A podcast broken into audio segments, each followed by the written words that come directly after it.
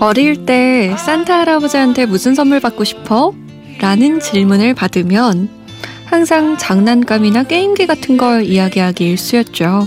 하지만 지금 이 방송을 듣고 있는 어른들이 같은 질문을 받는다면 이렇게 답하는 분도 있지 않을까 싶습니다. 아, 다른 건 다 됐고요. 마음의 평화나 좀 주십시오. 하고 말이죠. 멀고 먼 평화의 길을 찾아 지금부터 함께 떠나보죠. 인생 어디까지 살아봤니?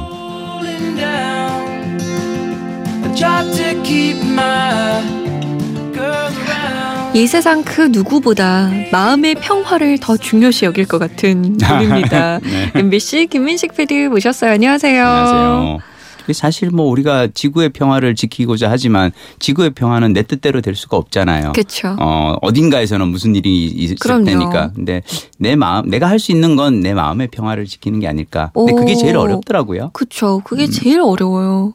이번에 크리스마스에 산타 네. 할아버지가 선물 준다고 하면 네. 뭐 받고 싶으세요? 저는 올해 받을 수 있는 선물 이미 다 받았어요. 아, 저는 요즘 회사 생활이 진짜. 나에게는 최고의 어, 선물이기 때문에 더 이상 뭘 바라면 나쁜 사람 될 것 같아요. 이러니까 김 김민식 PD가 비호감인 아, 거예요. 아, 그렇군요. 죄송합니다. 정말 치사해 음, 진짜. 음, 음, 음. 자 마음의 평화가 간절한 청취자분의 사연 지금 만나볼게요.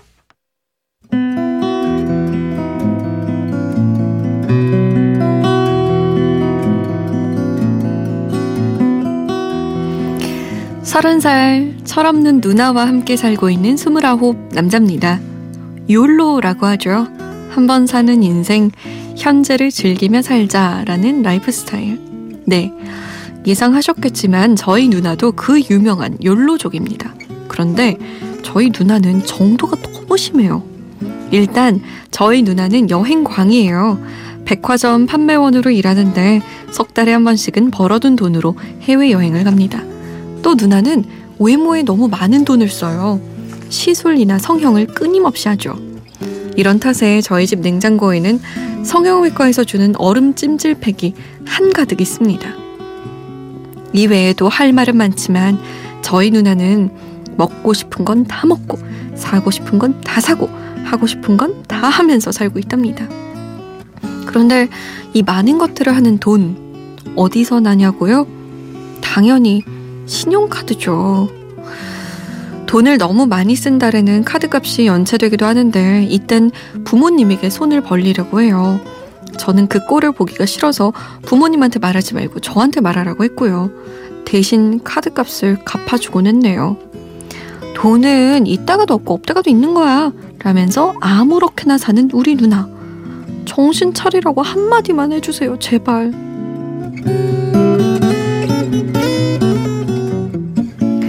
돈을 펑펑 쓰는 욜로족 누나 때문에 고민인 청취자분의 사연이었습니다.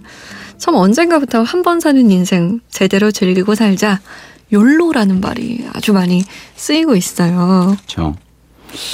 이게 그러니까 한편으로는 저는 저성장 시대가 가져온 어떤 예전에 이제 고도 성장 시대에는 뭔가 투자를 하면 남는 뭐 이를테면 집을 투자를 하면은 부동산 값이 올라서 돈을 벌고 뭐 교육에 투자를 하면은 또 뭐 어떤 좋은 직장에 들어가고 막 근데 이제는 그런 그게 없잖아요. 네. 그러니까 저성장 시대에는 뭔가 오래가는 어떤 직업이나 이런 것도 없고 그냥 순간순간을 즐기는 뭐 이런 근데 아 뭐 근데 전 사실 이런 누나하고 저는 저의 라이프 스타일은 너무나 반대라서 전 사실 제가 돈 한 푼 쓰는 걸 어, 원하지 않는 음. 술 담배 커피도 안 하고 어, 네. 어, 오로지 그냥 하는 일이라고는 도서관에 가서 책 빌려서 읽고 뭐 그냥 글 쓰고 뭐 이게 그냥 유일한 취미고 네, 날이고 네. 그렇기 때문에 그러니까 근데 제가 사실 돈을 안 쓰는 이유가 있어요. 그럼 왜 그러냐면 제가 스물다섯 살에 제가 그 깨친 그 삶의 비법 중 하나인데 네. 제가 25살에 이제 첫 회사 그 외판 사원으로 일을 하면서 직장 생활 한 2년 했었는데 너무너무 힘들었어요. 특히 저는 그 상사가 저를 너무 괴롭혔어요. 음. 그래가지고 마지막에 제가 사표를 던지고 나오는데 그 상사가 그랬어요. 너 이렇게 나가면은 네. 나중에 저기 뭐야 돈 없고 그러면 어떻게 할래?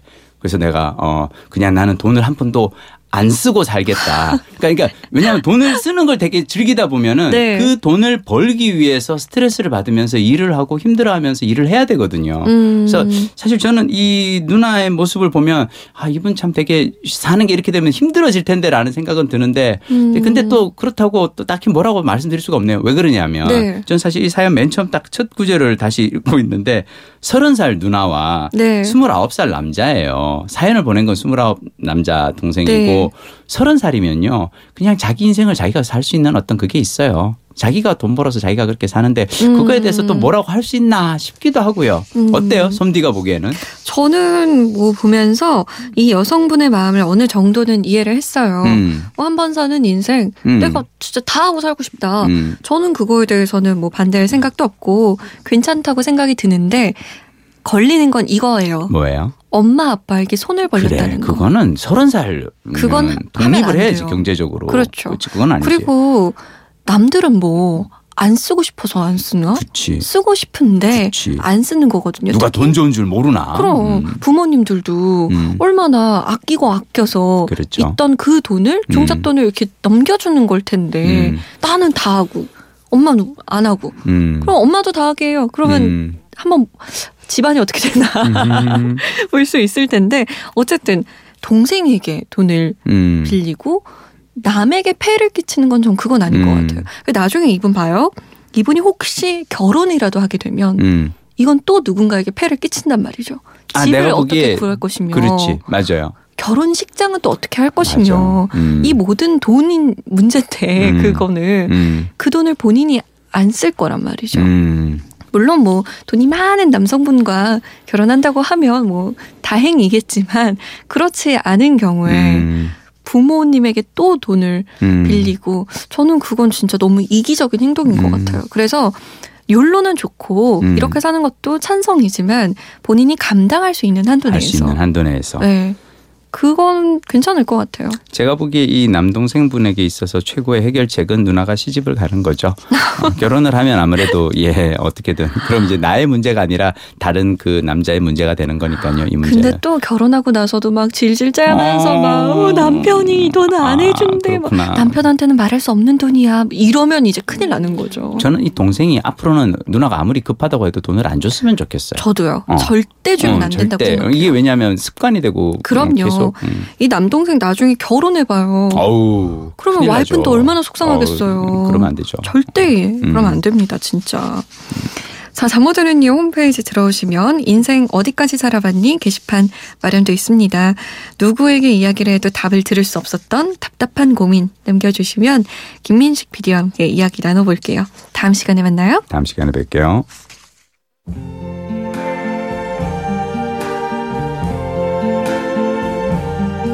I see trees of green,